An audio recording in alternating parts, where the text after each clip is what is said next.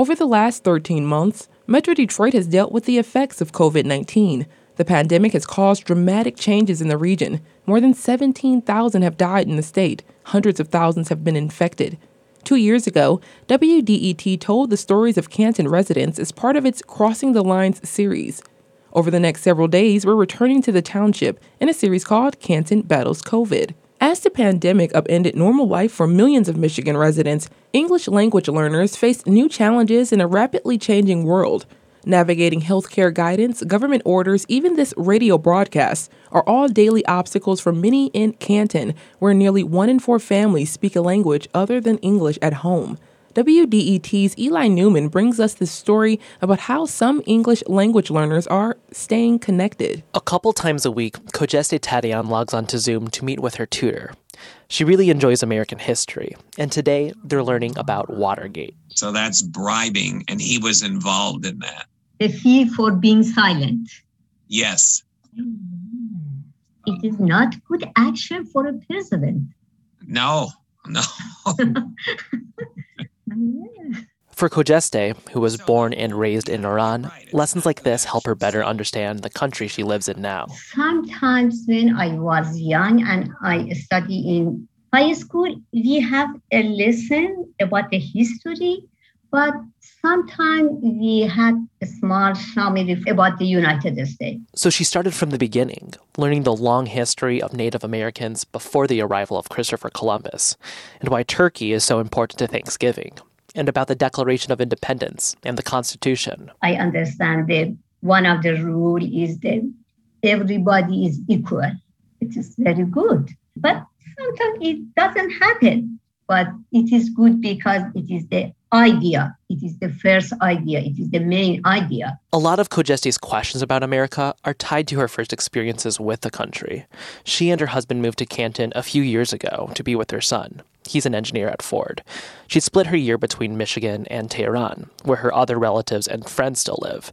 But she had a lot of trouble traveling. Some rule from the past president, he imposed a law that people can come to United States but it was hard for us because my my country was one of that countries. Because of the travel ban, Kojeste would spend hours on planes and at airports for her trips.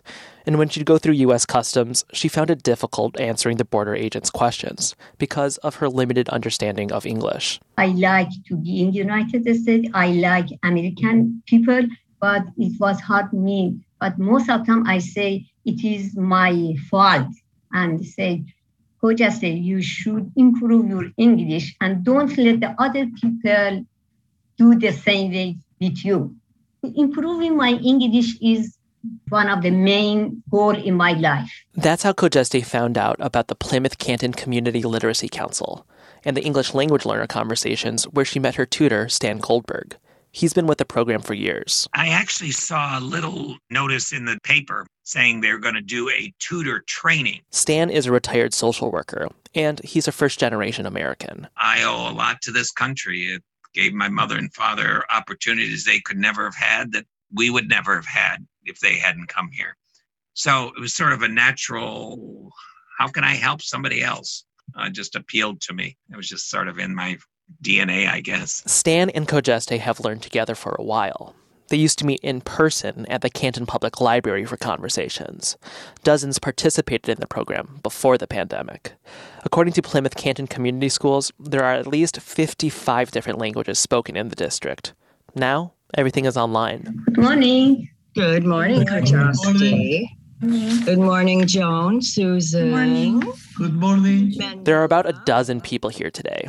It's not as many as the Literacy Council used to get. Some people dropped off when the classes moved to Zoom, when working and teaching from home became the new normal. The new technology can be challenging for older users too.